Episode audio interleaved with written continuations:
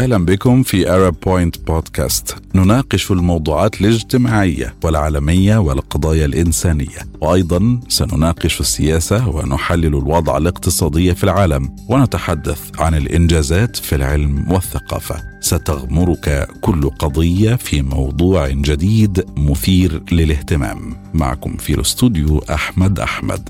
وفي هذه الحلقة أزمة منتصف العمر لدى نجم قريب تضيء مستقبل شمسنا. المخترع وعالم الطبيعيات الحائز جائزة نوبل للفيزياء مناصفة مع ماركوني عام 1909 للمساهمات في تطوير التلغراف اللاسلكي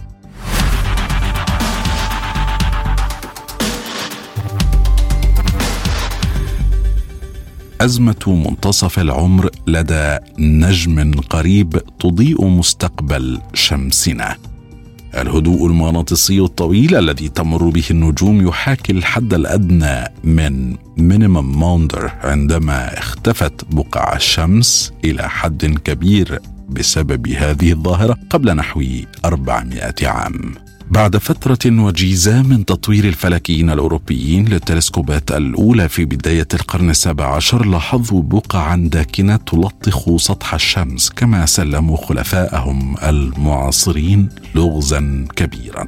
من حوالي 1645 وحتى عام 1715 اختفت جميع البقع. المعروف الآن أنها باتت مؤشرات على النشاط الشمسي. جمع الفلكيون عدد البقع الشمسية والملاحظات التاريخية الأخرى وخلصوا عبر خمسين عاما إلى أن الشمس أخذت غفوة لمدة سبعين سنة والتي أطلقوا عليها ماوندر minimum. ويعتقد أن هذه الظاهرة ظاهرة ماوندر قد سببت حدوث ظاهرة العصر الجليدي الصغير خلال القرون الوسطى. على سبيل المثال فإن العصر الجليدي الصغير هذا في القرن السابع عشر هو فترة امتدت لسبعين سنة. تقريبا خلت من البقع الشمسية. تزامن مع فصول شتاء طويلة وشديدة البرودة في نصف الكرة الشمالي. الآن يبدو أن الشمس ليست النجم الوحيد الذي يأخذ قيلولة طويلة. من خلال بناء سجل مدته عقود من الملاحظات لعشرات من النجوم بأطوال موجيه محددة تتبع النشاط النجمي حدد فريق من علماء الفلك نجما آخر يمر بفترة ماوندر الخاصة به. يمكن أن يساعد هذا الاكتشاف في تفسير سبب إثارة سلوك الشمس الغريب قبل 400 عام ويشير إلى احتمال حدوث المزيد من مثل هذه الحوادث. يقول العلماء إن هذه الطريقة لدراسة ماضي ومستقبل الشمس كما أن الاكتشاف يدعم النظرية بأن مثل هذه الأحداث هي عرض عابر لانتقال حرج في المجال المغناطيسي لنجوم الشبيهة بالشمس في منتصف العمر تقريبا أو ما يمكن وصفه بأزمة منتصف العمر من نوع ما. يتكهن علماء الفلك بأن انتقال الشمس ساعد في ظهور الحياة على الأرض وأن البحث عن النجوم في مرحلة مماثلة يمكن أن يساعد في تحديد أنظمة شمسية أخرى تؤدي إلى حياة معقدة. عرف العلماء منذ عقود أن نشاط شمسنا يرتفع وينحسر في دورة مدتها 11 عاما تقريبا وهو ما يتوافق مع عدد المرات التي تقلب فيها أقطابها المغناطيسية اتجاهاتها. خلال الحد الأقصى للشمس تتكاثر البقع الشمسية ما يشير إلى نقاط الضعف في المجال المغناطيسي حيث يمكن للبلازما القادمة من الغلاف الجوي للشمس أن تنفجر في حلقات عنيفة. واكتشف علماء الفلك نجوما شابة شبيهة بالشمس. لها دورات مماثلة ونجوم أقدم لها نشاط مستقر تماما. هذا الاكتشاف يعزز إحدى النظريات الشائعة حول سبب حدوث فترات السكون الممتدة هذه. النجوم تدور بشكل أبطأ مع تقدم العمر لأن الرياح الشمسية تعمل بمنزلة مكابح مغناطيسية مثل طفل يبرز ذراعيه أثناء الدوران على كرسي. لاحظ الباحثون أيضا أنه في مرحلة ما تتوقف النجوم عن الاصطدام بالمكابح وتستقر سرعتها وهو تحول ينبع من تغيير في المجال المغناطيسي للنجوم. تتنبأ النظرية بأن هذه الحالة الانتقالية ستظهر في النجوم عادة في منتصف العمر تماما مثل شمسنا فالأمر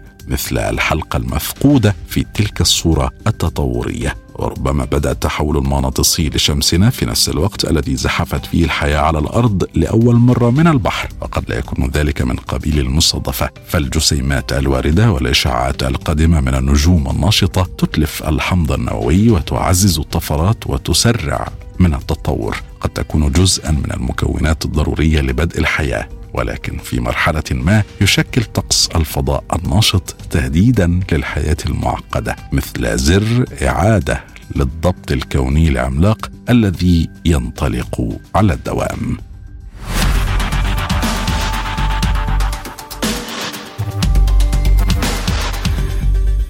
كارل فرديناند براون عاش في الفترة بين 1850 و 1918 مخترع وعالم طبيعيات حائز جائزة نوبل في الفيزياء. ساهم براون بشكل كبير في تطوير تكنولوجيا الإذاعة والتلفزيون. تقاسم مع غوليلمو ماركوني في عام 1909 جائزة نوبل في الفيزياء. ولد براون في ألمانيا وتلقى تعليمه في جامعة ماربورغ وحصد شهادة الدكتوراه من جامعة برلين عام 1872 بعدها اكتشف أن أشباه الموصلات تصحح التيار المتردد وأصبح مديرا لمعهد الطبيعة وأستاذا للفيزياء عام 1895 بنى أول أنبوب لأشعة الكاثود CRT وأنبوب أشعة الكاثود راسم الذبذبات. وتعتبر هذه التكنولوجيا هي الوحيدة الآن في الألفية. لاحقا حلت محلها تدريجيا تقنيات الشاشة المسطحة المعروفة بشاشات الكريستال السائل LCD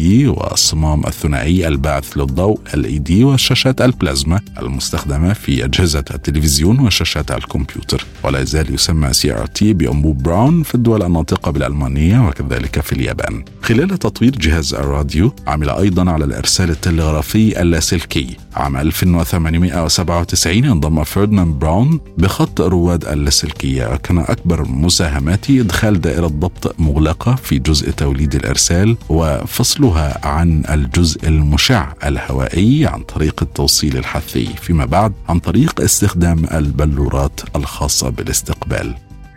حوالي عام 1898 اخترع المقاوم الكريستالي وتواصل رواد العمل على الأجهزة اللاسلكية في نهاية المطاف إلى حد المسافة التي يمكن أن تغطى فالتوصيل الهوائي مباشرة إلى شررة الفجوة أنتج فقط قطار نبض بطيء. عن طريق التوصيل الهوائي الحثي هذا أصبح المبرد موصلا بشكل أفضل وكانت النتيجة إشارات أقوى وفرق تردد أقل مكن الإشارات من تغطية مسافات أكبر بكثير. تم استخدام براءة اختراع براون البريطانية في مجال الرنين بواسطة ماركوني في العديد من براءات اختراعه في نفس المجال واعترف ماركوني ذاته في وقت لاحق لبراون بأنه استعار أجزاء من أعماله في عام 1909 تقاسم براون جائزة نوبل الفيزياء مع ماركوني للمساهمات في تطوير التلغراف اللاسلكي. ذهب براون إلى الولايات المتحدة في بداية الحرب العالمية الأولى قبل دخولها الحرب للمساعدة في الدفاع عن محطة لاسلكية في سايفل الألمانية ضد الهجمات من قبل شركة ماركوني البريطانية التي تسيطر عليها. وبعد دخول الولايات المتحدة الحرب كان محتجزا ولكن سمح له بالتحرك بحرية داخل بروكلين. توفي براون في منزله هناك وذلك قبل انتهاء الحرب العالمية الأولى وتحديدا عام 1918 إلى هنا نكون قد وصلنا وإياكم إلى الخاتمة كان معكم أربوينت بودكاست اشترك سجل إعجابك واضغط لايك واكتب تعليقك.